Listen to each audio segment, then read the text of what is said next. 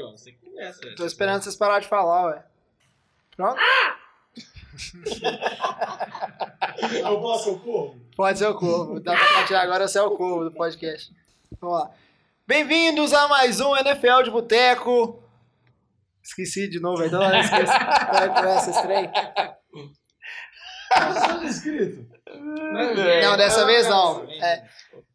Lembrei, lembrei, lembrei como é que abre o programa. Atenção, podosfera, para o top de cinco segundos up, quer dizer, cinco narrações míticas brasileiras. Manda nudes, neném! Olha o Jamanta, olha o Jamanta, olha o Jamanta! Acererê, ra, derrê, derrê, tu derrê, descire, yunumba, barrabi, debugue, ondebugue, nibi!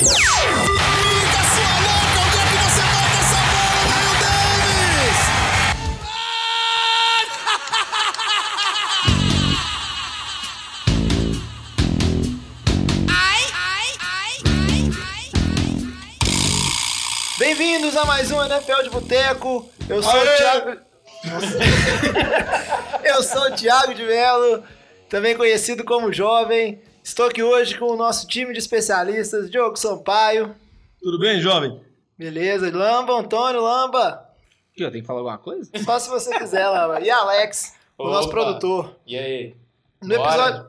Bora! No episódio passado, a gente. É, fez um, um review aqui dos times da A F C, de como é que eles estavam, né? Pensando o, qual, o que, que eles vão arrumar nessa temporada. Então, para dar sequência, é lógico que a gente vai falar nesse episódio sobre os times da N F C. Se você não escutou o episódio passado, você encontra ele lá no, no nosso SoundCloud.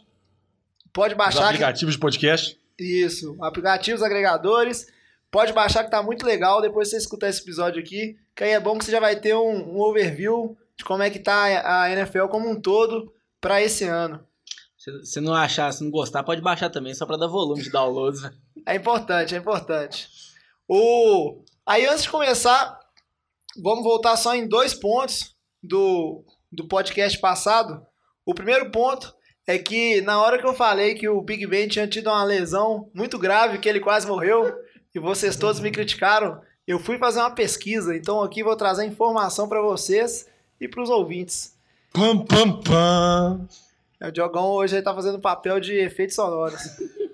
o, o Big Ben, a lesão dele foi, não foi recente, foi em dois mil e doze, mas ele, num jogo contra Kansas City, se eu não me engano... Puta informação útil, hein? Não, só. dois mil e doze.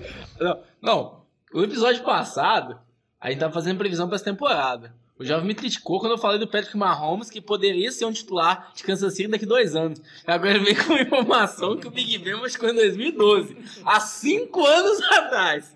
Mas olha que interessante, olha que interessante. Se vocês não acharem interessante, no final o Alex corta.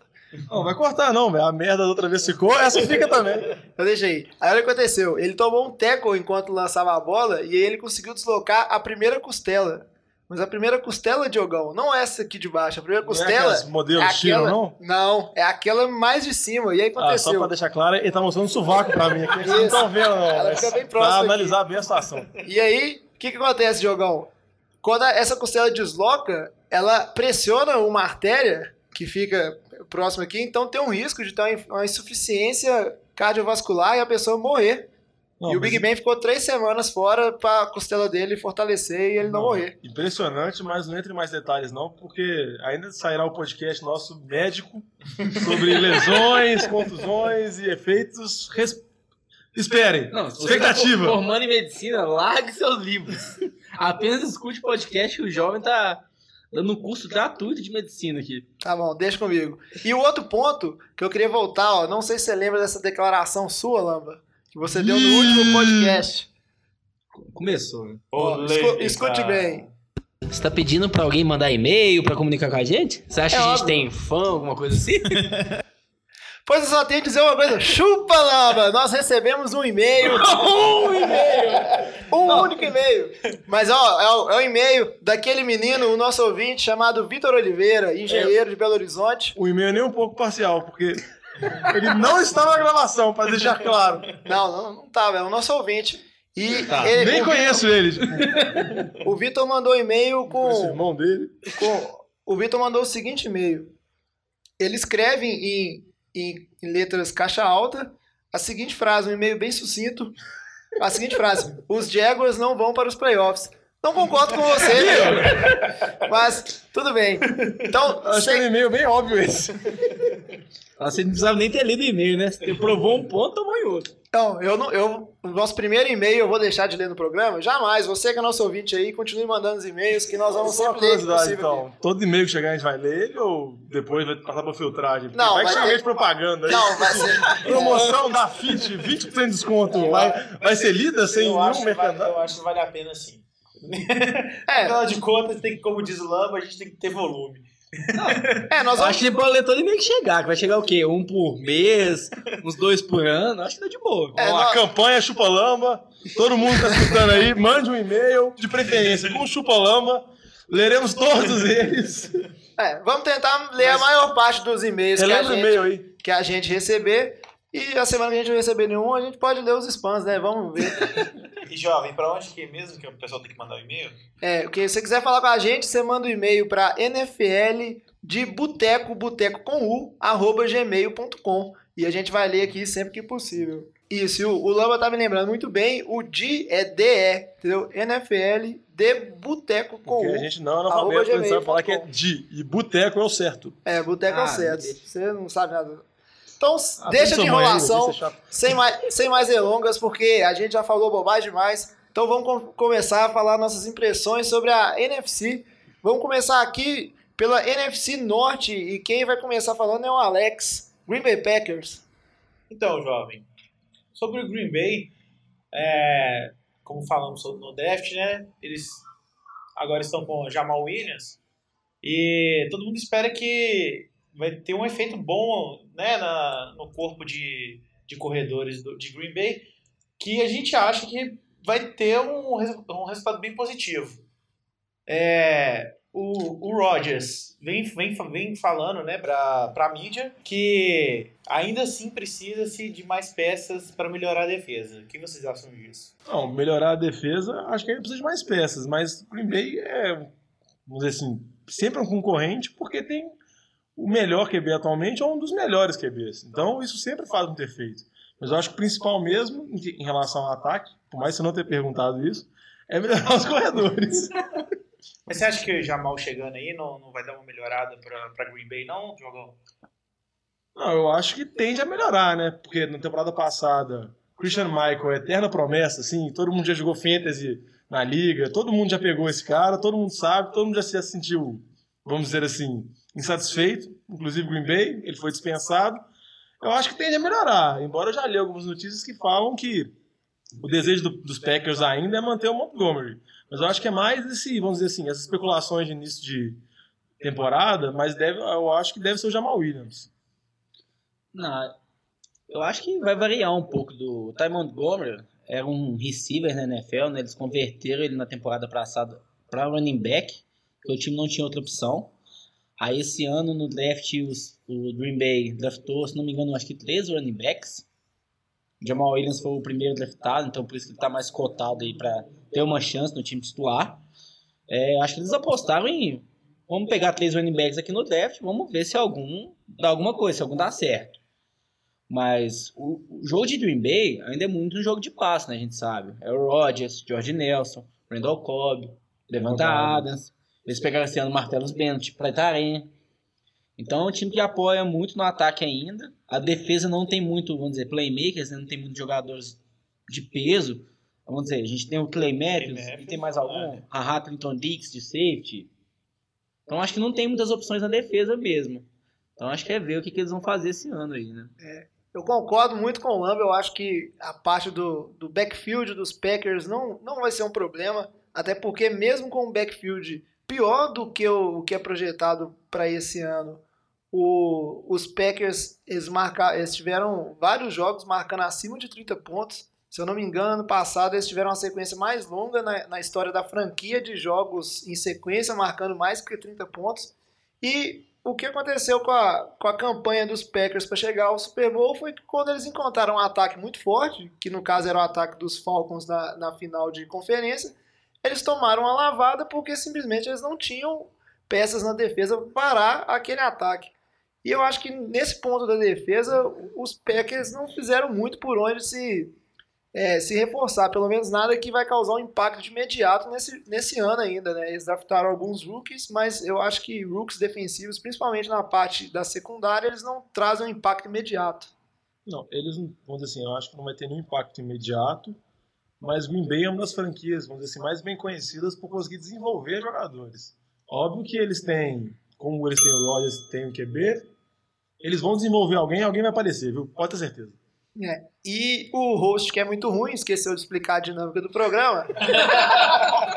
Mas no último programa a gente sentiu que a gente ficou um pouco é, desorganizado para trocar entre os times, então toda vez que você escutar essa campainha, ela vai estar tá avisando para nós todos aqui que tá na hora de trocar de assunto. Assim, você chega no hotel, sabe que você bate a cara. Eu quero te entender. E aí, não bota na mesa, não.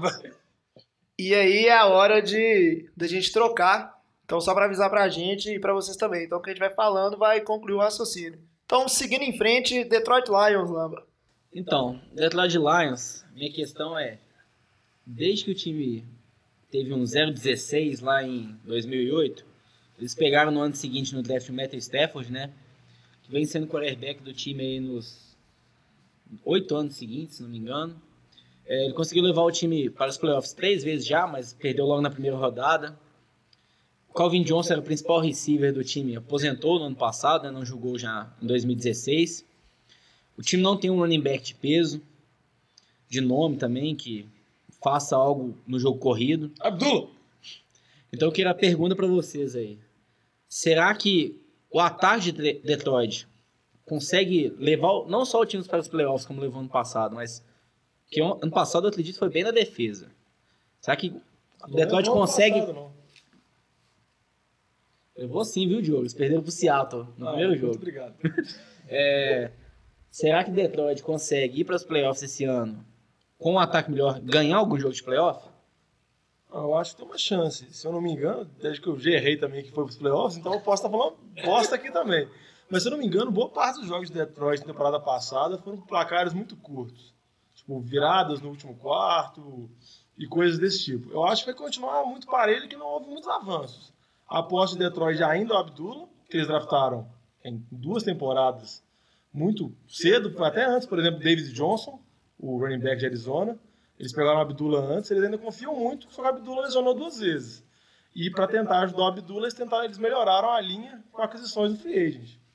É, isso aí que você falou, Diogão, dessas viradas no quarto-quarto, para mim é uma das grandes dúvidas sobre o time dos Lions, porque apesar de eles terem melhorado a O L, se esperar mais do, do Abdullah, eles draftaram um linebacker que era uma das grandes necessidades deles, que foi o, o Jarrad Davis.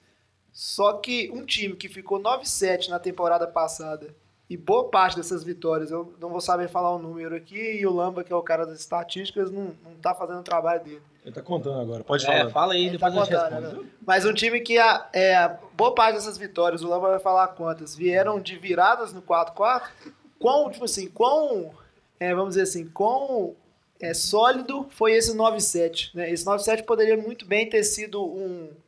um placar um sete a nove, entendeu? Não. Um seis a dez. Sim, e isso é uma discussão que a gente pode ter em outro podcast, por exemplo, é qual é a diferença, muitas vezes, de um time que termina seis a dez, de um time que termina dez a seis. Muitas vezes os times são muito semelhantes, é tudo, muitas vezes, uma questão de sorte, uma questão de lesões, que acaba, às vezes, definindo uma temporada. Isso acaba influenciando muito. É, estatística não tem não, viu, João? Você tá abusando. Mas o que eu tenho aqui, que das nove vitórias do Detroit no ano passado... oito foi a diferença de menos de um touchdown. Deixa eu falar, né? Então, acho que assim, foram vitórias, vamos dizer, apertadas, não teve nenhuma vitória esmagadora, a não ser um jogo contra, acho que na décima terceira rodada, se não me engano, com um time que eu não lembro. É, mas então, acho que foi, foram jogos apertados e eu, eu acho que eles têm chance de ir para os playoffs. É, sem delongar muito. Seguindo em frente, Minnesota Vikings. Minnesota Vikings sou eu. Que bom, né? Tá, tá sabendo direitinho, viu? Não, tô atento aqui.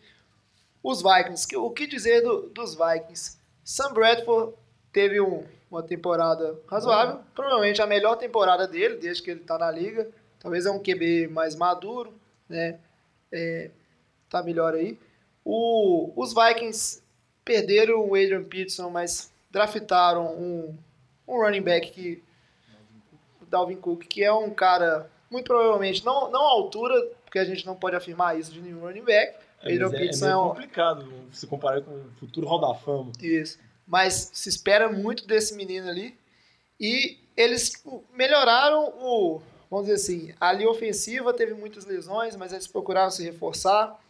Eles trouxeram o Julius Peppers para reforçar a D L. Eles trouxeram o Mike Adams para entrar de safety, né? Não, mentira, eu confundi de time aqui. Falei? Eu tô... é, eu olhei a... Peppers foi pra Carolina. É, ele foi olhar a cola errada. É. Mentira, então voltando aqui que o Alex vai editar isso depois. Não, não vai editar aí, nada, vai deixar certinho, do jeito que tá. Não, mas eles draftaram o Dalvin Cook mesmo. Isso. Eles são a Minnesota Vikings, certo. Eles tinham o Adrian Peterson, eles têm o Sam Bradford. Você só errou o Julius Peppers. Vamos lá, que tá indo. Beleza, voltando. É só porque quando a gente anota muita coisa, eu me perdi no texto aqui. Mas é... Não, não perdendo mais tempo, a dúvida que eu quero deixar para vocês é o seguinte. Os Vikings têm uma defesa muito boa, entendeu? Tem um Q B que estava conciso. Trouxeram o running back. Eles foram oito a oito na temporada passada. Será que eles têm chance de ir para os playoffs esse ano? Ô, jovem, eu não sei. Assim, eu acho o time do Vikings... Ele começa com gás, já tem acho que pelo menos dois ou três anos, começa com gás e, começa, e não mantém a consistência, né, durante a temporada regular. Não sei se, se o Vikings tem potência para ser um time para disputar playoffs, não. Eu acho que o que o Vikings tem que melhorar mais é principalmente a linha ofensiva deles. A defesa sensacional ao jogo terrestre com o Cook, até o Latavius Murray talvez melhore em relação à temporada passada. O Sam Bradford jogou bem, mas a linha é muito fraca. Muito fraca mesmo. É, eu acho que o Vikings não chega nos playoffs esse ano. O Sam Bradford, ano passado, teve uma temporada muito boa. O rating dele foi de mais de noventa e nove. A gente sabe que o rating na N F L é um quarterback, o máximo é cento e cinquenta e oito, né? O quarterback, quando ele tem um rating de mais de noventa e cinco, próximo de cem, uma temporada muito boa. Eu não acredito que o Sam Bradford vai repetir essa temporada. Então, eu acredito que o ataque do Vikings vai ser pior esse ano. Não acho que o Dalvin Cook vai fazer tanta diferença assim. Só falando uma coisa rápida aqui do ataque, um cara, um jogador do Vikings que tem que se provar é o receiver draftado na primeira rodada lá com o Treadwell no ano passado, que foi praticamente, praticamente não, foi insignificante na liga. É, e o próximo time para fechar a N F C Norte são os Chicago Bears. E aí, como a gente gosta muito do... do torcedor do Chicago Bears, principalmente o nosso amigo Batatinha, um abraço para ele. A gente preparou uma homenagem especial. With the second pick in the twenty seventeen N F L Draft, the Chicago Bears select Mitchell Trubisky. Whoa! Well, hello. Mitchell Trubisky is going to Chicago. And he will mentor with Mike Glennon. What? Mentor with Mike Glennon.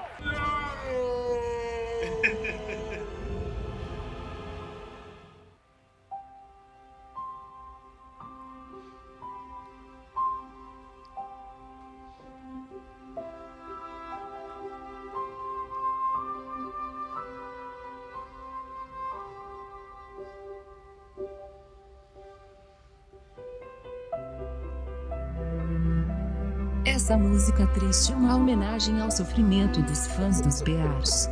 Não percam as esperanças, amigos. Os mais sinceros votos de sorte da equipe N F L de Boteco.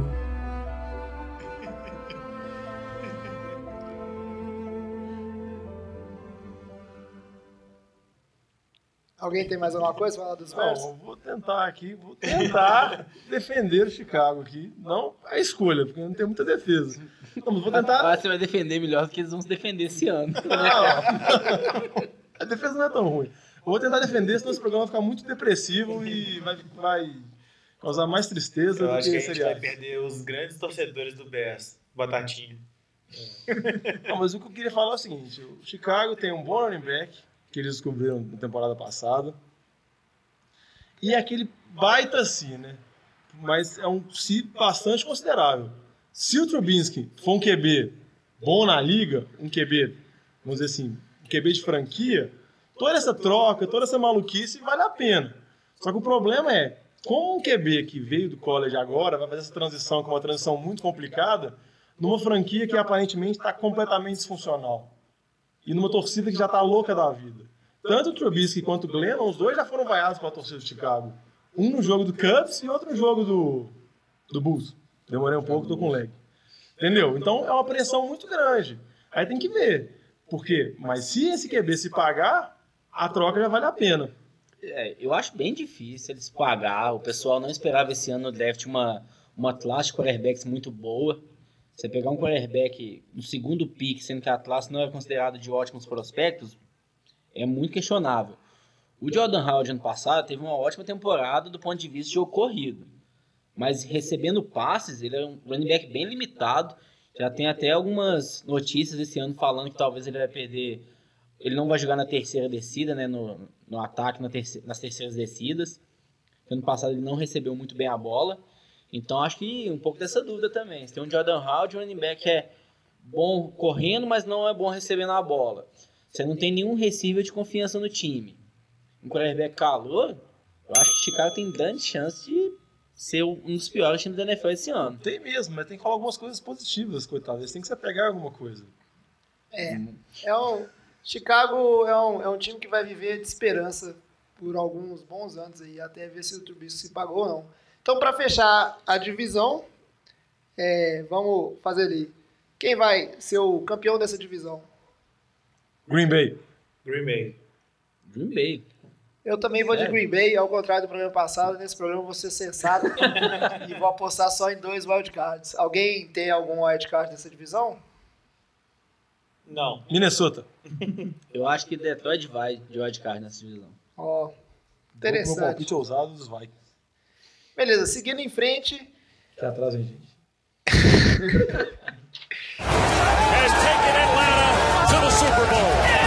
N F C Leste, vamos começar com o Dallas Cowboys. Lamba. Então, minha questão aí, a gente viu o Dallas ano passado, um time que com quarterback calor, né, o Dak Prescott, o running back calor, o Ezekiel Elliott, um time que jogou muito bem, ninguém esperava que Dallas tivesse o ano que teve, né, mas na temporada regular, né, perdeu logo na primeira rodada nos playoffs, para Green Bay, mas... Tony Romo estava machucado, acabou que ele nem jogou ano passado, ele se aposentou aí na intertemporada, vai agora ser comentarista de televisão. Para colega nosso, entendeu? Pessoas trabalham na mídia. É, então, minha questão aí é, quem vocês acham que é a principal peça do ataque de Dallas? Dak Prescott ou Ezekiel Elliott? Se tirasse um dos dois, não. A linha ofensiva é o principal do time, mas se você tirasse um dos dois ali, qual que faria mais falta? Qual é a peça mais fundamental para o ataque de Dallas? Eu fundamental, fundamental no sentido de... Porque eu acho que hoje quem faz mais diferença no ataque de, de Dallas é o, o Zeke Elliott, só que a peça que seria mais difícil de substituir no momento seria o Prescott, porque hoje você não tem tantos Q Bs para substituir na, na linha ali. É.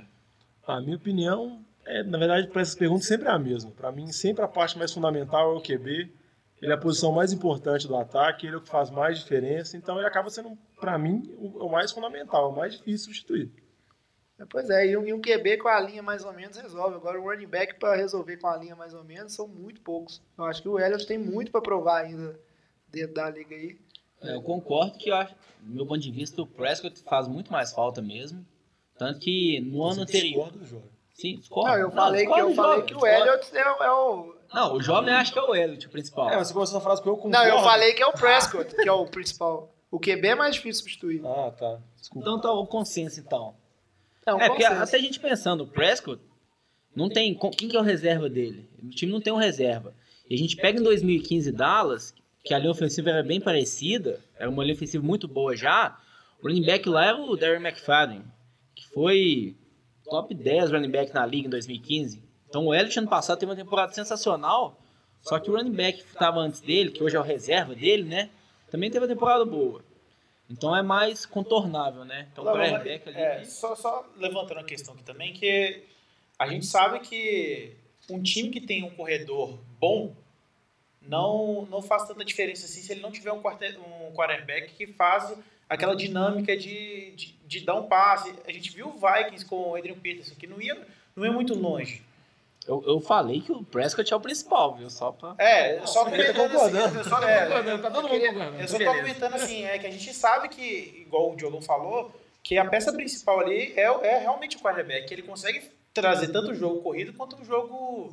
É, um jogo aéreo, né? Para fazer essa, essa dinâmica variando entre uma e outra. É. Eu acho que a grande dúvida de Dallas esse ano, eles certamente eles continuam tendo um ataque bom, só que a grande dúvida é na defesa de Dallas. Muitas pessoas falam que a defesa de Dallas na temporada passada foi uma defesa que ela, ela conseguiu jogar muito melhor do que ela realmente é capaz. Eu acho que o, o próprio, a própria diretoria, o próprio G M e, e os coaches de Dallas sabem que isso é verdade, tanto que eles pegaram seis jogadores de defesa do draft. Então, se eles achassem que a defesa tivesse boa, ok, eles não teriam se reforçado tanto. Então, acho que a grande incógnita em Dallas é realmente se a defesa é o que essa defesa é capaz de fazer. E a gente sabe que um time que não tem uma defesa consistente, a não ser que seja um time igual do Green Bay, que tem um ataque que marque muitos pontos, ele não vai longe nos playoffs. Não, mas a principal virtude da defesa é o jogo terrestre. São as campanhas longas que Dallas faz, de sete minutos, oito minutos. Isso ajuda qualquer defesa. A defesa fica pouquíssimo em campo. Então a defesa está sempre descansada e... e acabou o tempo. Não, só um ponto aqui, velho. Eu comecei com o tema de ataque e o João foi pra defesa, velho. Quando for seu time, você escolhe, viu? Não, a gente pode avaliar o que quiser. E só, oh, Diogo, eu tô com essa netinha, pode terminar o raciocínio, não precisa acabar na hora, não. Não, não, agora eu fui cortado já. Seguindo em frente, Faz vamos... uma ditadura isso daqui, velho. Ah, eu sou o host, eu que mando. O... Seguindo em frente, vamos falar de Washington Redskins. Posso falar? Sim, senhor. Ah, tá, o que eu queria comentar sobre o Washington é um time que começa, vamos dizer assim, no primeiro dia do free agent, mandando o G M embora, o que, que você vai esperar de uma off-season? Completamente conturbada. E o Washington foi exatamente isso. O Washington perdeu, no, vamos dizer assim, no, na maior função do general manager.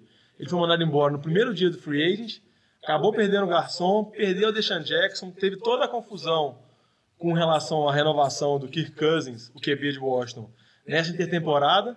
Mas observando assim, vamos dizer assim, analisando agora, todo esse cenário, o Washington acabou não se dando tão mal. Conseguiu o, alguns, alguns recebedores, de, conseguiu alguns recebedores, como Terrell Pryor, tem a volta de Josh Doxon, que foi draftado da primeira rodada da temporada passada, conseguiu pegar um bom de, no draft, o, peraí que eu tô, o Jonathan Allen, e acabou, vamos dizer assim, com a tag no Cousins, prorrogando o problema por mais uma temporada. Mas eu queria saber da opinião de vocês, o que vocês acharam dessa off-season tumultuada do Washington? É, vou falar que o time de Washington teve uma off-season muito bagunçada. É, é muito difícil, é, vamos dizer assim, medir o quão esse time ele tá bom ou ruim, porque ao mesmo tempo que ele perdeu muitas peças, ele trouxe muitas peças. Então é, é um time que está com a cara é, realmente nova. E, só que não dá para dizer realmente se ele é, é um time tão ruim ou tão bom. Acho que o Washington é, é uma incógnita nessa temporada. É, acho que como vocês falaram, o Kirk Cousins foi esse ano novamente, né? Para quem não sabe, a, a tag que o Diogo até falou, a franchise tag, né?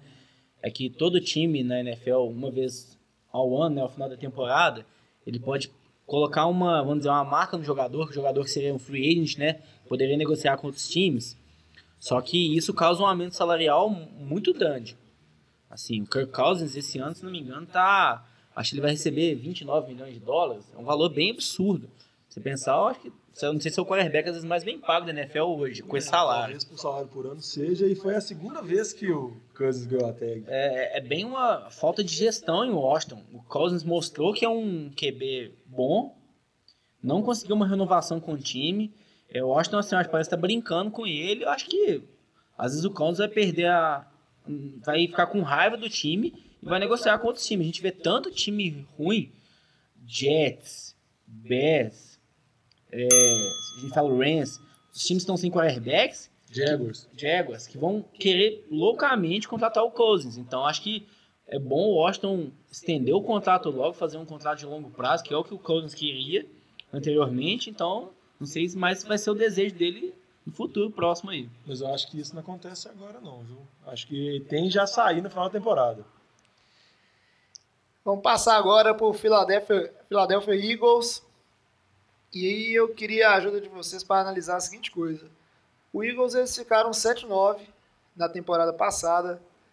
Eles estavam com um Q B no primeiro ano, que era o Carson Wentz, que começou bem. No final ele teve, teve uma queda de produção, mas muito se espera em torno desse, desse quarterback jovem, que ele vai melhorar nessa temporada de agora.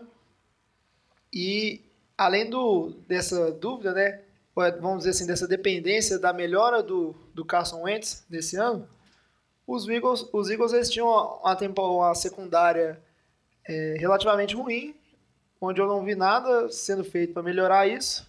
E o backfield, o, o jogo corrido, aparentemente piorou nas armas que eles tinham. Então vocês acham que o Eagles tem condição de fazer uma temporada melhor que sete a nove em dois mil e dezessete? É... Eu acho que não. Acho que eles ainda não. O Carson Wentz ainda não é um quarterback que, que aguenta, suporta a pressão do N F L. Tudo bem, eles contrataram esse ano na intertemporada aí o Alshon Jeffery, um bom receiver, mas que sempre está lesionado. Contrataram agora o, o Blount, né, que ano passado no Patriots notou que eu acho que quinze touchdowns, se não me engano. Então, assim, eles arrumaram umas armas de ataque. Na primeira rodada desse ano, o Draft pegaram um, um jogador de defesa, de linha defensiva. Mas eu ainda acho que o Wentz ainda tá, tá, vai ser mais no longo prazo. Eu acho que ele ainda não está pronto para dar esse próximo passo na liga aí e conseguir melhorar muito o Eagles esse ano e levar o time para os playoffs. Eu também acho que o Eagles tem muito a melhorar ainda é, para ser um time mais consistente e, e conseguir pegar um, um wildcard. Eu acho que esse ano ainda tá, eles estão bem cru, falta, falta tempo ainda para maturar melhor o time. Não, o que eu acho é, só para discordar do jovem, o Blount não é nenhuma mil maravilhas, mas eu acho que ele melhora o jogo terrestre do Eagles, porque você confiar em Ryan Matthews também era tristeza, viu? Eu acho difícil é, sempre se esperar que um jogador que vem dos Patriots tenha o mesmo desempenho que ele teve não, nos não Patriots tem, em outro time. Metade já ganha do Ryan Matthews, ou se ele jogar cinco jogos ele vai bater o recorde do Ryan Matthews. Sim, acho justo. Eu só acho que o torcedor do Eagles ele não pode esperar uma temporada de quinze touchdowns não, do, isso não vai ter. Do Blount, entendeu? E num é, backfield tá você pode olhar o... uma linha igual de, de New England, né? Mas, se estou falando do Eagles, eu acho que o time tem um potencial de melhora. Eu acho que essa divisão é uma das mais equilibradas da N F L. Eu acho que pode dar qualquer coisa aí. Vamos esperar pelos palpites finais. Mas eu acho que tem chance. O Eagles, eu acho que ele é um dos que pode competir e pode tentar. Acho que a divisão é muito parelha. E, na minha opinião, qualquer um dos quatro tem chance. É, pode ser que o, a contratação do Alshon Jeffery traga um, um, um recebedor de confiança que faça o Wentz fazer grandes jogadas, não sei. Ah, mas aquela questão também, né? Ele já tem uma, vamos dizer, uma química melhor com o Jordan Mace, que já é um receiver que tá lá. O ele joga a bola, tem certeza, é. Ele joga a bola e tem certeza que eu dropo. O Alshon Jeffery acabou de chegar ainda, o Wentz ainda... É um Q B inexperiente na N F L. É, vai que o Jeffrey pega a bola, assim. Vai perder a bola, assim. Eu jogando com o Matthews e a Glor, ele não vai saber qual é a recepção na frente dele. O time não vai saber. Seguindo em frente, para fechar, então, a N F C Leste, vamos falar de New York Giants. Grande Giants. É, Giants perdeu o Vitor Cruz, né, que já não vinha fazendo um, um grande... Grandes jogos. Não se antiga, não, velho. E aí, o cara em dois mil e quatorze. não, vinha fazendo, não vinha fazendo grandes jogos e ainda falou bobagem, né? É, falou que o time ainda vinha desfazendo propositalmente dele para ele ser vendido, dispensado mais barato. É, tivemos é, três contratações logo depois do segundo dia do minicamp lá, que o Giants assinou com o Abdullah, o running back. É, com um cornerback e um safety. Trey Robinson e Shaquan Edwards. Que Abdullah que é esse? Khalid Abdullah. Ah, é outro Abdullah. É. Achei que era Abdullah de detrás. Vocês precisam ver a cara dos dois aqui olhando pra mim.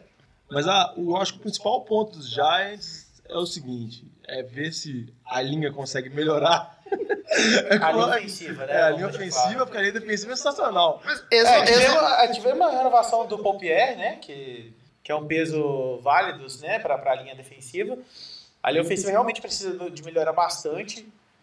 A gente sabe que o Eli Manning vem sofrendo bastante aí durante esses é. dois, três últimos anos aí. O que eu acho complicado é que os Giants draftaram esperança para a linha ofensiva deles. Eles não fizeram nada a respeito.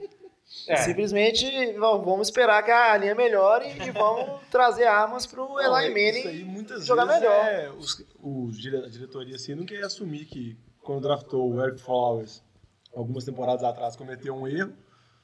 Aí agora você tenta apostar, você vai apostando no garoto, apostando no garoto, até uma hora dar certo ou não. É. Uma coisa que eu acho, tipo assim, eu acho o Giants um time muito interessante. Eles foram, apesar de todas as críticas ao Eli Manning e ao seu ataque no ano passado, eles foram onze a cinco, é uma temporada bastante consistente. Eles têm o, bons receivers esse ano, eles têm uma D L muito boa, eles têm uma secundária muito boa, numa liga que a gente sabe que É, é muito, muito jogo de passe, né? E a impressão que eu tenho é que os Giants, apesar de não serem o melhor time da liga, não serem talvez nem o melhor time dessa divisão, eles têm capacidade de derrotar qualquer time, se eles estiverem num dia inspirado ali. É, mas vocês falaram, o Giants ano passado, vamos dizer, de dois mil e quinze para dois mil e dezesseis, no free agent, pegou três jogadores muito bons de defesa. A defesa deles ano passado foi excepcional, uma das melhores da liga. Esse ano, o que, que eles fizeram? Pegaram o Brandon Marshall, né? Um novo receiver. É, pegaram um Tyrant também no draft, que... o Elvin, Elvin Ingram. Isso, que tem características de, de... para aquele slot, exatamente. Então, assim, eles pegaram dois novos receivers. Problemas são, eles não arrumaram a linha ofensiva e não arrumaram o problema de running back no time ainda. Porque eles estão confiando que Paul Perkins... Shane Vereen vão ser running backs bons. Então, acho que o problema do Giants é esse ainda. Se eles conseguem estabelecer um jogo corrido esse ano, porque a defesa está muito boa, o jogo aéreo é na média da N F L, mas o jogo corrido ainda é bem fraco. Não, mas eu vou falar outro problema que a galera não costuma falar, tem medo de falar, mas ó, um recado aqui, senhor Eli Manning, pode jogar, viu? A temporada passada foi bem fraca. Você tem o Adel, você tem Marshall, você tem o Shepa... Você tem o senhor grupo, senhor grupo de receiver, então tá com o seu pepino, viu? E tem Q B novo na área aí, então... É, eu, eu vi o, uma entrevista do Eli Manning falando que ele passou boa parte da, da off-season vendo os vídeos dele na, tempo, na, na temporada passada pra aprender os erros e melhorar, né? Ele viu muito passe ruim, né? Ele ficou, foi horas, então, assistindo não, vídeos, né? Eu imagino que ele fez a temporada inteira. Não que ele vê na, na intertemporada aí, que vai resolver a vida dele, né? Então vamos fechar... O Lúcio balançou os braços aqui, balançou a cabeça, sentido de... Péssimo. É, eu não, eu, não, eu não tive o que argumentar a respeito disso, não. Vamos fechar a N F C Leste, então. Mais uma rodada de mesa aí. Campeão de divisão, Diogão. Philadelphia Eagles. Nossa, sério? Não tem nada a ver com o e-mail que a gente recebeu do nosso ouvinte. É um palpite completamente idôneo, Eagles. Tá bom, acho que você tá querendo que ele mande mais um e-mail. É, acredito que Dallas vai ganhar novamente a divisão esse ano. Eu voto no Giants, lógico. Mentira. Eu, eu acho que Dallas, eu acho que Dallas é campeão, mas não sei. Mas talvez acho que vai ser bem disputada essa... Essa você tá um cara divisão. Muito imparcial, você torce pro Giants. Eu, quando chegar na, na é. N F C Oeste, eu vou votar no forty-niners, com certeza. Depois que você votou em Jacksonville, não, não, mas eu acho que o voto do Diogão no Eagles também tá brigando bem com o Jaguars, viu? É. Sério, eu acho nessa divisão, pra mim, Eagles fica em último. Mas o Diogão, ele tá fazendo o, o, o vamos dizer assim, tá fazendo o, o meio de campo, ele tá agradando o nosso ouvinte que mandou e-mail. A gente tem que ter uma, uma análise precisa aqui. Pode ser ceder às massas, não? Então sai daqui, Lamba. Mesma coisa que a gente reclama da Globo, fica lá só favorecendo o Corinthians e Flamengo, viu? E aí, jovem? É porque o Eagles é o Corinthians e Flamengo. Ótima analogia essa, viu? Então, a lista precisa. Não, mas cem por cento dos nossos fãs, cem por cento dos e-mails que recebemos são de fãs dos Eagles. Então, é, até eu agora... Não sei, sim. Eu não conheço o Vitor Henrique é. Duarte. Então, então, nunca ouvi na vida. Então fica um recado aí, você que está nos ouvindo. Se você quer que o Diogão puxa saco do seu time, é só mandar um e-mail. Então vamos, vamos devagar, devagar muito. Seu palpite, jovem. Devagar muito. Eu acho que quem ganha de novo essa divisão são os Cowboys. Os Cowboys, eles estão ainda no hype de uma boa temporada, eles vão vir com tudo. A torcida vai estar lá em cima também. E eu acho que, vamos falar de wildcard aqui, eu acho que os Giants vão ser wildcard. É um time com a defesa muito boa. E mesmo sem running back ano passado e com o Eli jogando mal, eles conseguiram ser onze a cinco. Eu acho que eles têm tudo para ser pelo menos onze a cinco de novo. É, eu concordo. Eu também acho que o Giants, se, se não for campeão da, da, da divisão, um wildcard ele garante, com certeza. Mas alguém põe um wildcard nessa divisão? Não vou pôr wildcard não, porque eu já gastei um em Detroit. Eu não tô querendo guardar um pra próxima divisão. Tá vendo como é difícil colocar o wildcard? Eu, pelo menos eu tô contando, viu? Pra não mandar dez times pros playoffs. Não, mas nesse programa eu também tô contando. Esse é o meu primeiro wildcard. Porque eu também queria ter colocado o wildcard pro Vikings e pros Lions. Mas eu poupei. Então, vamos partir para a próxima divisão. Vamos falar de N F C Sul, talvez a, a divisão mais forte do, dessa conferência. Não sei o que vocês acham aí. Então, vamos começar falando do Saints. Ah, vamos falar do Saints, né? Obviamente, o Saints não caiu com o torcedor do Saints. Então, vamos ver. Eu vou fazer uma análise aqui totalmente precisa e justa, igual o meu voto no Eagles. E daqui a pouco vai entrar o torcedor do Saints gritando aqui. Podem esperar. Uma off-season do Saints, que o Saints trocou o Cooks, trouxe o Adrian Peterson, pegou, vamos dizer assim, o melhor corner no draft. Vamos dizer assim, o ataque muito potente, a defesa tem os seus problemas, muitas expectativas. E a pergunta é, vai ser sete a nove de novo? sete a nove. Vai ser, tipo, o top cinco ataque e a top cinco pior defesa? Top cinco não, bottom cinco, né? Que top cinco pior defesa é ótimo. Eu, eu acho que provavelmente sim. O que, que você acha, Alex? Eu tenho certeza. Eu, eu, Tô perguntando, é uma pergunta retórica. Eu também tenho certeza. Você discorda, Lama? Saints não vai muito longe, não. não. Tum, não tum, tum, acho que já começa. Não, eu acho que o Saints esse ano, o ataque vai vir melhor. Acho que por conta do jogo corrido, que pegou o Adrian Peterson, dos Vikings, né? Então, um bom running back. Pegou no draft o Alvin Kamara, um running back para terceira descida. Ainda tem o Mark Ingram. Perdeu o Brandon Cooks, ok. Mas ainda tem o Michael Thomas, teve um ótimo ano no passado, calor ano passado, teve um ano sensacional. Ted Ginn esse ano não vai fazer nada demais, mas tem o Willis Snead, que eu acho que vai ter uma temporada melhor. A defesa, a defesa ainda é, é o ponto fraco do time, disparado, assim, disparado é o ponto fraco. Se a defesa fosse boa, o time ia para os playoffs facilmente, né? O ataque é muito bom, o ataque é um dos cinco melhores ataques da liga. Então, acho que a Provavelmente defesa... Provavelmente o melhor backfield da liga hoje. Concordo. É, um, acho que a defesa ali pegou jogadores nos draft, no draft, né? Mas acho que a, jogador de defesa calor é sempre difícil assim, ele fazer a transição. Principalmente secundário ali. Pegou o, o primeiro corner, né? O Mason Latimore. Então acho que ainda... Não sei se ele vai ser titular de cara. É... Você vê a situação. Não, sério mesmo. Ah, a secundária é uma vergonha. Você pega o corner, ele... Ele não é titular? Ah, Lava, você, eu acho você que vai como... ser melhor sete a nove, mas também não ah, sei se vai ser muito melhor. Lava, vai ser sete a nove. Eu queria tirar a seguinte dúvida para você que é torcedor do Saints, acompanha mais de perto, pelo menos muito mais de perto do que eu. Eu queria que você respondesse a seguinte dúvida. Por que que o Saints, mesmo tendo uma defesa horrível, cheio de problema, ele faz questão de pegar o, um novo running back, pegar o Camaro? Oh, eu vou entrar aqui para responder na frente do Lama, porque o Champagne não tem que ter os brinquedinhos dele, ele escolhe. Então, é só pra ele ataque. É muito mais importante pegar um running back que vai jogar cinco por cento dos snaps do que pegar um pass rusher que o time não tem. Não, mas a questão é, o primeiro pick no draft foi um corner, o segundo foi linha ofensiva, o terceiro foi um safety, o quarto foi running back. Então não foi nem que ele pegou um running back logo na primeira rodada, assim. Precisava pegar uma defesa, depois da defesa, depois da defesa, depois da defesa, depois outra defesa, porque... Tem que considerar, tem que pegar só a defesa, porque além de tudo eles picam mal muitas vezes. Aí, eles já tinham trago ele na sessão. O Ingram é um ótimo running back. Não, o Ingram é um ótimo running back, mas recebeu a bola. O Saints passa muito mais é a bola do que corre a bola. Pisa não recebe a bola? Exatamente. Não, ele falou do Ingram. Exatamente, o Alvin Kamara era um bom running back no college recebendo a bola. A expectativa dele era ser um running back para receber passes no Saints. Mas o Jovem falou do Pita não chegando. Sim, o Pitts vai ser a primeira e segunda descida, correndo com a bola. Né? E o Ingram vai fazer o quê? Primeira, segunda e terceira descida, ele fala as três. Pô, quantas descidas tem o Milagre? Não tá entendendo isso. Outra coisa, o Drew Brees da passa também. Nossa, é só corrida, é. corrida, corrida. Sendo que né, o Drew Brees é um bom pass, como é que fala? Esqueci o nome. Q B? Quarterback. Quarterback que fala que tem um jogo aéreo, né? É, vamos, vamos seguir em frente, não vamos ficar muito inocentes aqui, porque a gente sabe que vai ser sete a nove, então vamos falar dos Panthers. Os Panthers draftaram o Christian McCaffrey, né? A mídia já tá falando que vai ter...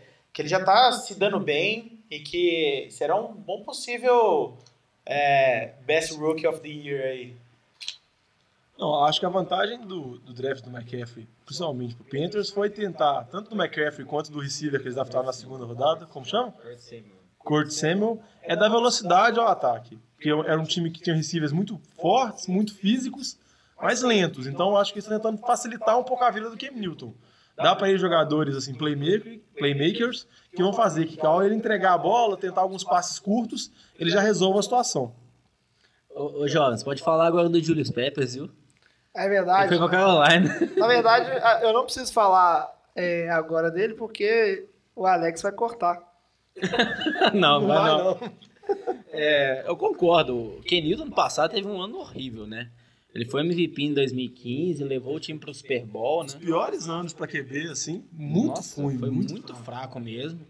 Então, acho que culpar apenas os receivers dele, acho que não é justificativo para o ano péssimo que ele teve ano passado, né? Só falando dos receivers dele, não sei se vocês viram, o Kelvin Benjamin tá bola. Tá, tá forte a criança, viu? Meu amigo. Falar forte, vamos falar. Ou então, deu a camisa de bebê para ele, porque, meu Deus. É, isso tá sendo a grande... O bafafá lá dos Estados Unidos, exatamente falando sobre o peso de Kelvin Benjamin, né? Oh, e... Ele voltou oh, a dá, bola. Dá pra ver que ele tenta disfarçar, porque você olha a foto, ele só tá no meio de linha. Mesmo assim ele parece grande. É, esse aí gosta de dar comida igual a gente, viu? É, eu, eu acho que, eu, sim, o, o Panthers cai muito naquela coisa que o Diogão falou desses times que são seis dez, mas poderiam muito bem ter sido dez seis e... com esse reforço que eles trouxeram no ataque, com esses dois jogadores, vamos dizer assim, mais velozes, explosivos, acho que traz uma dinâmica que pode sim fazer o Panthers voltar a ser uma, uma potência na N F C. Eu acho que a, a grande pedra no caminho do, dos Panthers é estar numa divisão hoje que é muito difícil.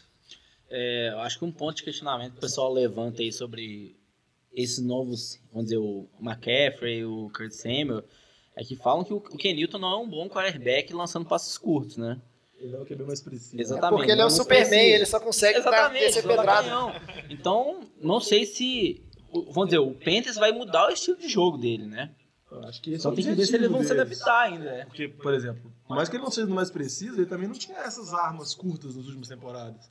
Eram Kelvin Benjamin, Ted Ginn... Aí eram só passes longos mesmo.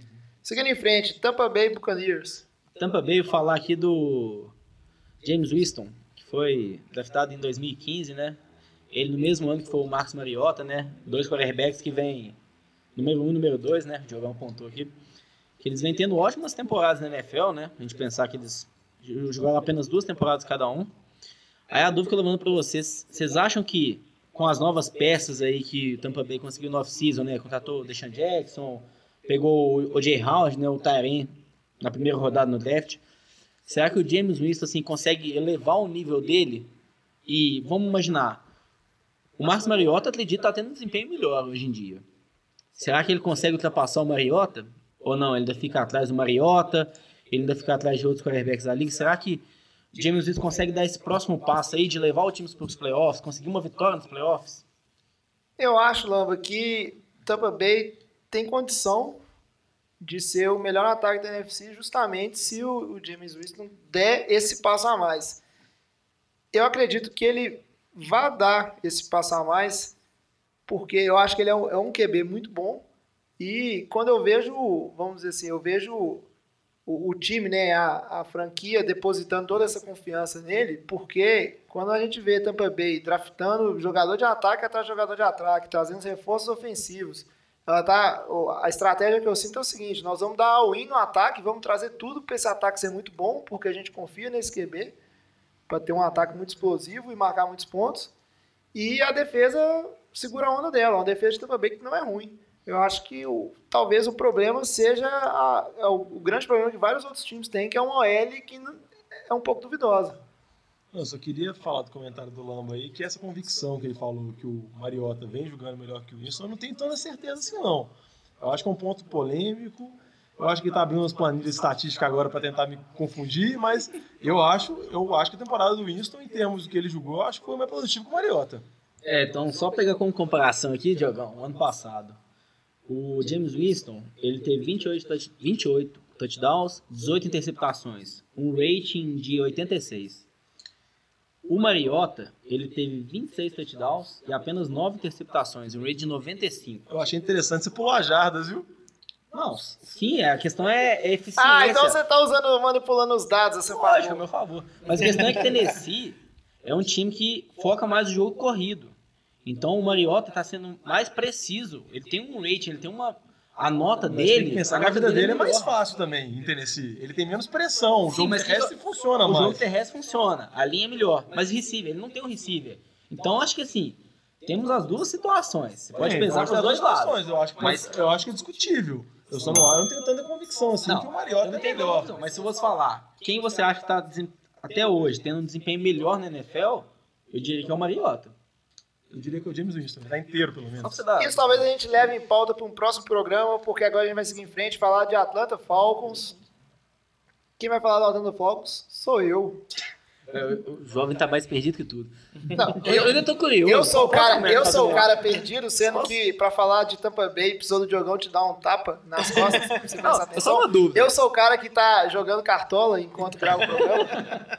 Só uma dúvida, você não vai falar do Julius Peppers mesmo, não? Você tinha anotado aí à toa. Passou Carolina. Você não falou duas vezes já, velho. Não, ele não falou, velho.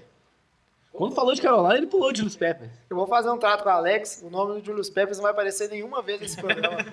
A única vez que ele vai aparecer, mas quando você tá falando isso aí, todo mundo que tá escutando vai pensar assim, hã? Mas, ó, Julius Peppers, se você estiver ouvindo, pode mandar um e-mail pra gente. Tamo junto. Isso aí, Julius Peppers, pode mandar. Então vamos falar do, do Falcons. Os caras estão vindo aí, talvez o que foi a, a pior derrota já sofrida por um time num Super Bowl na história, talvez, nos últimos tempos, com certeza. É, você está ganhando de vinte e oito pontos e, e sofrer uma virada deve ser bem pior do que tomar uma lavada de, de quarenta, foi quanto? quarenta a quatorze? E o que o Broncos tomou? Não lembro direito, mas eu imagino que é, deve ser bem pior porque os caras estavam com a, a mão no caneco, como a gente costuma dizer aqui no... no Brasil, e, e tomará aquela virada. Mas, independente disso, os Falcons continuam sendo um time muito bom, assim, tão bom quanto eles eram no ano passado, continuam sendo um ataque muito explosivo, com muitas armas, continuam sendo uma boa defesa, se reforçaram em alguns pontos que precisavam.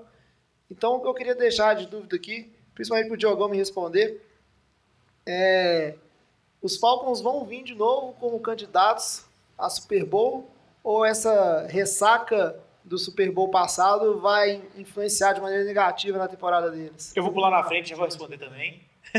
Vocês repararam, mas ele pulou em cima da mesa. Viu? É, eu acho que sim. É, para disputar, não sei Super Bowl, mas talvez um, um, para disputar ali a conferência, eu acho que eles chegam longe também. O time está consistente e tem grandes chances de se manter isso aí. Vamos ver, né? Questão de lesões, a gente nunca... Tem certeza, mas é um grande candidato aí sim a, a chegar ao Super Bowl. Não, se você abre qualquer notícia do Atlanta Falcons agora, nesse período do ano, é só notícias do Dan Quinn falando que o time está trabalhando para superar, o time vai conseguir superar, o time não vai ter uma temporada de recaída. Aí tem duas narrativas, duas análises que podem ser feitas disso. Uma é que realmente está sendo trabalhado para o time conseguir superar a situação, e outra também é que o time tá, até hoje está tão bitolado, tão bitolado, que continua travado ainda, porque a derrota foi muito impactante. Mas...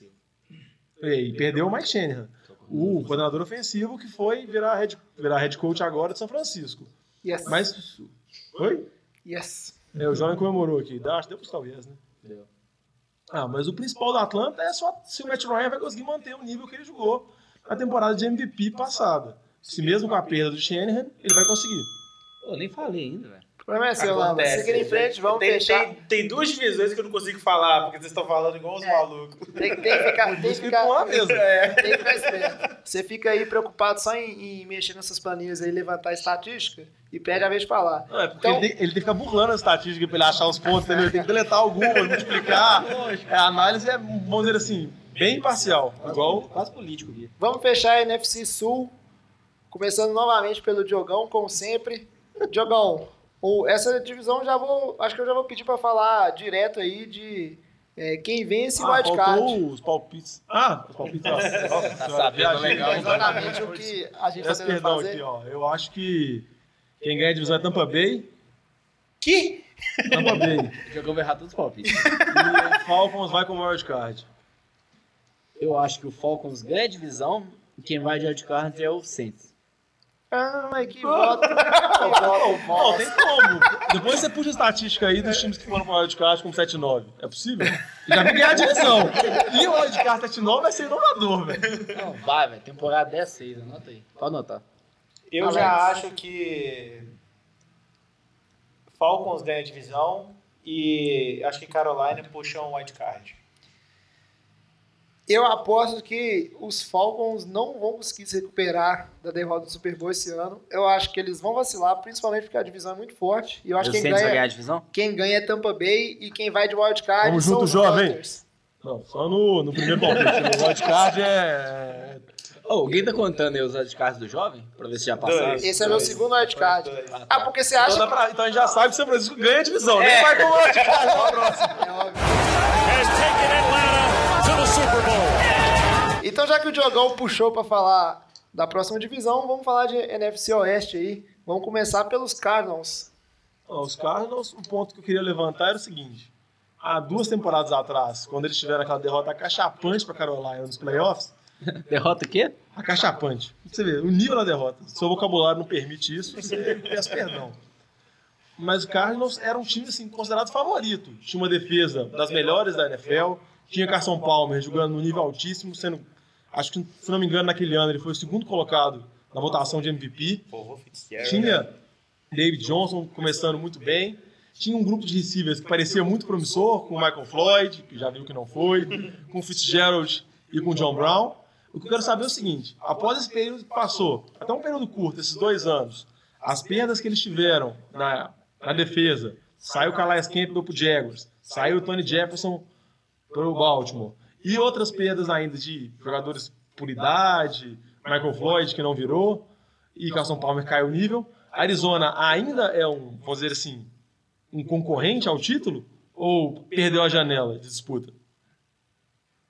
Ah, eu acho que a Arizona ainda é um concorrente. Eu acho que eles vão disputar ali com o Seattle. Título, título de divisão ou conferência? Não, eu perguntei... É. Ah, eu queria perguntar da N F L. Geral, mas, ah, que... é. Não, eu acho que da conferência não, Diogão. É uma conferência muito forte, tem muitos times não, melhores. Não é forte, não. Ah, conferência, ah, tudo bem. Ah, conferência, tô falando de N F C, não tô falando de, de divisão. De divisão, não, não sei também, cara. Eu acho que é o problema que a gente tem. São Francisco, que foi ah, aquela beleza. Peso. A gente tem Rams, Peso. que também, né, a gente não pode contar muito. Tem Arizona, que... que é o time entre eles, que é o, e Seahawks, né, que é, tá ali também na, na mesma média de Arizona, eu acho. Não, acho que o Arizona tem chance de ganhar a divisão. A defesa ainda é uma defesa muito boa, tem jogadores ótimos. O ataque depende muito de como o Carson Palmer vai jogar esse ano, se ele vai conseguir evitar lesões, porque tem o David Johnson, que é um dos melhores running backs da liga. Ah, o jogo aéreo não tem muitos receivers muito bons, né? O Fitzgerald tá velho, deve aposentar esse ano, ano que vem. O John Brown machucou, ficou o ano passado inteiro machucado. Então acho que vai depender muito se o Carson Palmer vai conseguir ter uma boa temporada. Eu acho que ele vai ser o termômetro ali do time, mas eu acho que é um time que vai brigar para ganhar essa divisão. Concordo com o Lamba, eu acho que depende muito de, do desempenho que o Carson Palmer tiver nessa temporada. E, vamos dizer assim, apesar do grande favorito para ganhar a divisão serem os Seahawks, eu também acho que o Seahawks não tá com essa bola toda, então é uma divisão que acaba que fica aberta entre esses dois times. Não, o que eu só falar sobre o que vocês falaram sobre depender muito do Carson Palmer, pobres torcedores da Arizona, depender do Carson Palmer, e se chegar em playoff ainda, já viu o retrospecto, né? Maravilhoso. Oh, pode tocar a sirene aí. Obrigado. Deixa comigo, Diogão. Vamos partir então para falar dos forty-niners, meus forty-niners, que eu gostaria muito de estar aqui, falando de chance tá aqui, de, de ganhar a divisão, chance de estar tá nesses playoffs aí, desempenhar bem. Mas, infelizmente, a gente sabe que os forty-niners estão na pior. Viu, Lama? Isso é uma análise, entendeu? Isso é uma análise não... sem coração. Isso é uma análise pura e simples. Eu não vou ser igual o Lamba, que precisa, o Lamba que vai ficar puxando sardinha pro time dele. E eu queria falar que, apesar de tudo, eu acho que os forty-niners eles foram dois a quatorze na temporada passada. Péssimo. Mas eu não acho que... consegui ser o primeiro, eles conseguiram. Eles são tão ruins que eles não conseguiam ser o primeiro. Mas apesar disso... O Browns ganhou e passava eles, ganharam na mesma rodada. Mas apesar disso, eu acho que o, o time do forty-niners se movimentou bem. E eu acho que ele tem plenas condições de conseguir aí seis ele vitórias. Mudou de cidade, fez alguma relocação para ter movimentado bem. Olá, foi San Diego. Olá, vai ficar avaliando meu, meu linguajar. Vou ter que mudar meu vocabulário. O, eles fizeram... Eles, eles trouxeram o... Para ser o head coach, o coordenador ofensivo dos Falcons, o Shanahan, que é, é um dos magos do, do ataque aí. É uma coisa interessante, então eles se reforçaram bem, né, nessa parte de... Dos de magos step. Do ataque. A gente tá jogando R P G aqui agora. Não, o Lamba virou comentário de comentário, é, no mesmo podcast. Tá comentando. Eu vou, vou excluir o Lamba e vou chamar aquele, aquele menino pra assumir a vaga dele no não, podcast. Menino, não, eu... É o único que manda e-mail, velho. Não pode, não pode participar, não. É um fã, acho que ele merece. Manda, manda e-mail pra gente. E, e aí eu queria deixar o... Vamos dizer a seguinte questão. Quem vai ser o Q B é o Brian Hoyer. Não, não foi mal, mas também a gente sabe que é um, não é um Q B nem mediano. É, vai ter o Shanahan por trás para tentar melhorar aí o, esse sistema ofensivo. Não tem receivers tão expressivos, mas o forty-niners se reforçou muito, muito na defesa. Né? Fez dois bons picks na primeira rodada. O, O Ruben Foster de linebacker, o Solomon de D E, tem um pass rush forte. Eles acabaram de trazer um cara que é veteranaço, que é o Damerville, que era um, é um pass rusher que jogava em Baltimore, para fazer essa rotação. O Damerville é um idoso já, velho. Tá, sei lá, com trinta e quatro anos. Ele é um idoso, Lama. No passado ele... nem conseguiu jogar cinco jogos inteiros. Mas ele vai, ele vai ser o... com ele. Mas ele vai ser o mentor de um... de um grupo de pessoas jovens. Mentor, arruma um psicólogo pra ser mentor, velho. Nossa, cara, você não precisa pagar milhões pro jogador pra ser mentor, não. Então é o seguinte, eu acho que os Niners essa temporada vão partir pra seis, sete vitórias. Talvez eles vão fazer... Não, vem, vem, vem. Eu tiro o que eu disse da, da análise sensata, sério. A minha análise dos Saints que foi assim, não, foi muito pessoal. Não, foi ruim também, mas não melhora do jovem. Então vamos fazer uma aposta aqui, Lamba, eu e você. Oh, o se, se o forty-niners tiver o mesmo número de vitórias ou mais que o Saints, vale uma cerveja. Peraí, como que é o negócio? Ó... Quem ganha mais? Você acha que o São Francisco ganha mais que o Santos? É, e o empate é meu. Não, nossa, ele dá um jogo de gordura se quiser. Você oh, quer eu quero, eu quero. Um jogo de gordura. Um jogo de gordura. Um jogo a mais. Se, se o forty-niners tiver uma vitória a menos que o Santos, beleza, você paga ainda. Então tá apostado, registrado. Eu vou estar. Não tem ganhar bebendo cerveja, hein? Não, não, gente... não pode falar pra criticar o time, não, né? Não, a gente devaneou muito. Não, você vê que o jovem, ele manipulou pra só ele falar no forty-niners, pra ele falar bem, pra ninguém poder falar mal. Eu não manipulei. Se, se você. Oh, não, não, ó, não. Se você tivesse preocupado, ao invés o de ficar me criticar, né? Toda hora. Se ao invés de me criticar, você tivesse falado sobre o time, teria dado tempo. Mas agora eu vou falar de Seahawks, e eu sei mesmo que fala, seu ordinário. É. Então, Seahawks aí, a gente pega... Acabou seu tempo. Eu acho que os torcedores do Seahawks vão ficar muito chateados. Então, né? Pode seguir, pode seguir. É... Os torcedores modinhas? É, torcedores modinhas, coitado. Em dois mil e treze, Seahawks ganhou o Super Bowl. Em dois mil e quatorze, foi pro Super Bowl novamente e perdeu. Em dois mil e quinze, dois mil e dezesseis, chegaram nos playoffs, perderam na segunda rodada nos playoffs. A gente pega que em dois mil e treze, dois mil e quatorze... eles tinham o Marshall Lynch, um dos melhores running backs da liga naquela época. É em dois mil e quinze, assim. Em dois mil e quinze, o Marshall Lynch ainda estava no time, só que mal jogou, estava bastante lesionado. E ano passado, o Marshall Lynch não estava no time. Ou seja, a gente vê que de dois mil e treze, dois mil e quatorze para dois mil e quinze, dois mil e dezesseis, o Seattle passou de um time de jogo corrido para ser um jogo de passe, né? Um jogo aéreo, colocando mais nas costas do Russell Wilson. E a gente vê que o time não obteve o mesmo sucesso. Será que a culpa de Seattle não ter chegado no Super Bowl, ter tido um desempenho pior nesses dois últimos anos, é por conta do jogo terrestre? Ou será que tem alguns outros problemas no time? É, eu acho que a defesa de Seahawks deu uma piorada nesses dois anos, Lamba. É, eu acho que esse foi o grande é, motivo pela, por essa decadência de Seahawks. Não sei se esse ano eles conseguem...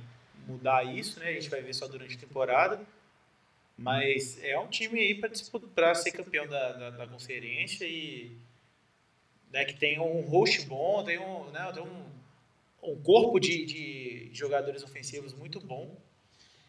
Eu, eu acho, acho que foi uma, uma combinação de, de fatores, né? Eu acho que combina um, um jogo terrestre que foi se enfraquecendo. Também tem a questão da lesão do, do Russell Wilson, que sim, sim. É, fez ele ficar mais preso ao, ao pocket. E a gente sabe a diferença que ele é capaz de fazer quando ele está saudável, podendo sair do, do pocket, podendo correr. Eu acho que também tem essa questão, não só uma queda da defesa, mas eu acho que Seattle, Seattle enfrenta um problema muito grande na defesa, que é você ter vários jogadores bons que estão com o contrato acabando. Tanto que é, são vários jogadores da mesma geração. Da mesma geração. Tanto que Seahawks, apesar de ter uma defesa, uma secundária boa ainda, ter uma defesa boa, ela draftou vários jogadores de defesa, já pensando em eventuais perdas no, no próximo free agent. Não, e no, até nesse mesmo período de free agent, no draft, teve muito, muita especulação sobre a troca do Sherman. Teve muitos boatos envolvendo isso. Porque, lógico, a gente sabe, o Sherman fica bravo porque na porra do Super Bowl com o Patriots, os caras não estavam no final do jogo, era só correr com o Marshall Lynch, mas não. Pega disso, gente, pelo amor de Deus. Vamos passar a bola no meio do campo. Aí, lógico, foi interceptado, perdeu. Não, o Kyle Shanahan não correu três vezes no Atlanta, velho. Muda ah, tudo disso, tá louco, pelo amor de Deus. Eu acho que uma coisa que pesa, é, acaba pesando para os Seahawks também, é que o fato deles não, não fazerem campanhas tão fortes, mas continuar indo para os playoffs porque é uma divisão fraca, o fato deles não terem a vantagem de jogar em casa nos playoffs é muito prejudicial para o time, porque a gente sabe a diferença que é quando o Seahawks está jogando dentro de casa. Eu concordo totalmente com o que você falou, que a gente pega em dois mil e treze, dois mil e quatorze, Seattle jogou todos os jogos playoffs em casa, quando ele chegou nos dois Super Bowls, em dois mil e quinze e dois mil e dezesseis, os dois jogos que Seattle perdeu em cada um dos anos foram fora de casa, né? Então o mando de campo fez bastante diferença aí nesses quatro últimos anos. Finalmente, vamos partir para o último time. Demorou, mas chegamos. O último time de todos os trinta e dois, Los Angeles Rams. Acho que tá bom, né? Chega. É, né? Já pode terminar, cadê o sininho? O que, que você tem pra falar dos Rams, ah, Alex? A única coisa que eu consegui descobrir é como todo time, né, vai parar em Los Angeles. Mas eles tiveram alguns probleminhas só, né, agora já no, na O T A. Que o Aaron Donald já não compareceu no primeiro dia e isso meio que deixou um pouco preocupado, sabe? Ah, mas tem aqueles blá blá blá de off-season de sempre. O cara quer renovação, o time não vai dar, mas no final a gente sabe, velho. É porque como essa época não tem notícia, os caras têm que ter alguma coisa. No final, o que vai acontecer? Quando começar a temporada, pode ter certeza, o Donald vai estar em Los Angeles, vai estar contrato renovado, que eles não vão deixar ele embora. Ele é um jogador top de defesa da liga. Sim, e, e em relação ao Jared Goff, que chegou aí, né, no, no Rams, o que, que vocês acham que ele pode trazer aí de positivo pro, pro time? Ele acredita que vai, os Rams serão um time competitivo esse ano. Não, mas ele tem que acreditar, né? Se ele não acreditar, já pode, na hora, já pôr no banco. Depois que o Brock Osweiler falou uma entrevista boa que ele deu recentemente, falando que ele acredita que ele é um bom Q B, que dá pra ver isso na fita, no vídeo, o Goff acreditar... Mas é na fita, meu, cacete, não sei vendo nada. É, eu pensava pensando em tape. É, eu, eu acho que a, a grande questão do, do Goff é, é o segundo ano dele, né? Ele foi draftado, foi o primeiro pick. Primeiro pick. Primeiro pick do draft passado pelo, pelos Rams. Não teve, não teve um bom ano, né? Deixou várias dúvidas. Principalmente ah, todos os jogos que ele jogou. Principalmente em relação a, a mecânicas. A gente sabe, uma coisa é, é uma questão de experiência, outra coisa é quando você tem dúvidas em relação à, à mecânica do, do quarterback. E uma das coisas para os Rams melhorar ia depender do tanto que esse time vai bem, né? Esse time vai bem não, mas que o, o tanto que esse Q B vai melhorar, né, nessa temporada de agora.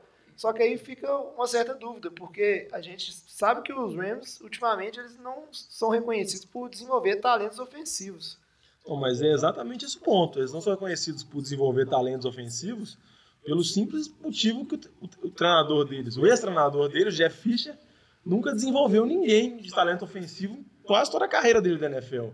Que por isso foi um dos motivos que o Rams foi atrás do Shane McVay, que é o treinador mais novo da liga, foi... que era coordenador de ataque de Washington, para desenvolver o Goff e tentar recuperar o Gurley da temporada de calor dele. Acabou, o Lama, né? Tá balançando a cabeça aqui para mim. Não tem nada a comentar, não. A gente vê que o Rams há onze anos não vai para os playoffs. Desses onze anos, a melhor temporada foi um oito a oito, então acho que é um time bem fraco ainda. Está em reconstrução, tem um running back novo no Todd Gurley, quarterback novo no Jared Goff, que ainda tem muito que evoluir. Então, acho que é um time, assim, no longo prazo, aí, quem sabe daqui uns três, quatro anos, mostrar um, algo melhor um pouco, mas ainda tá longe. É, uh, só para fechar o Rams aqui, o Rams teve uma contratação fenomenal, que foi o Wade Phillips, coordenador de defesa do Denver, um dos melhores coordenadores da história da liga, que pode ter certeza, talvez o ataque não melhore tão rapidamente, mas a defesa do Rams, que já é boa, vai ficar ainda melhor. Então, para fechar, vamos fazer mais aquele giro de mesa. Quem ganha essa, essa divisão, Diogão? Seattle. Seattle. Ah, uh, eu vou ser diferente. Eu, eu chuto Arizona. Eu também vou de Arizona. Que isso, hein? E sem nenhum wildcard, porque dessa vez eu me preparei para botar só em dois. Né? Você já não tá com papel ali, tá anotando aqui os pauzinhos, sabe que você tá contando assim, que esses quadradinhos. Mas é uma coisa interessante. Depois eu vou reescutar esses dois episódios, vou listar as apostas de cada um. E aí, quando chegar mais pra fim da temporada, a gente vê quem acertou mais e quem acertou não. Mas depois de cinco rodadas, ele vai ter errado o Diego. Mas, mas qual aposta que você vai listar a sua? Você vai ter quantos? Ah, todas. Eu sou café com leite. Ah, entendi. Então é isso aí. Depois de dois programas, a gente conseguiu passar aí por todos os trinta e dois times da N F L. Só uma pequena pincelada do que a gente espera pra essa temporada, o que esses times fizeram na... na off-season, e à medida que forem avançando nos training camps, chegarem no, nos jogos de, de, de pré-season, a gente pode chegar, é, voltar a falar aí. Esperamos que vocês tenham gostado. Mandem e-mails. É, lembrando que o, o nosso e-mail é N F L de Boteco, Boteco com U, D E, né? N F L de Boteco, arroba gmail ponto com. Se tiver vontade aí para mandar e-mail com críticas, sugestões, seus comentários sobre os seus times de, de coração. Xingando o Lamba também pode. É, xingando o Lamba, fica à vontade não, também. E lembre-se que se você manda um e-mail falando do seu time... Com certeza ele vai ser lido, é, não vai ser muito não. Provavelmente ele vai ser lido e a chance do Diogão puxar o saco do seu time é grande, porque o Diogão é o cara das massas. Vamos junto. E ficamos por aqui então, solta a vinheta e até o próximo episódio.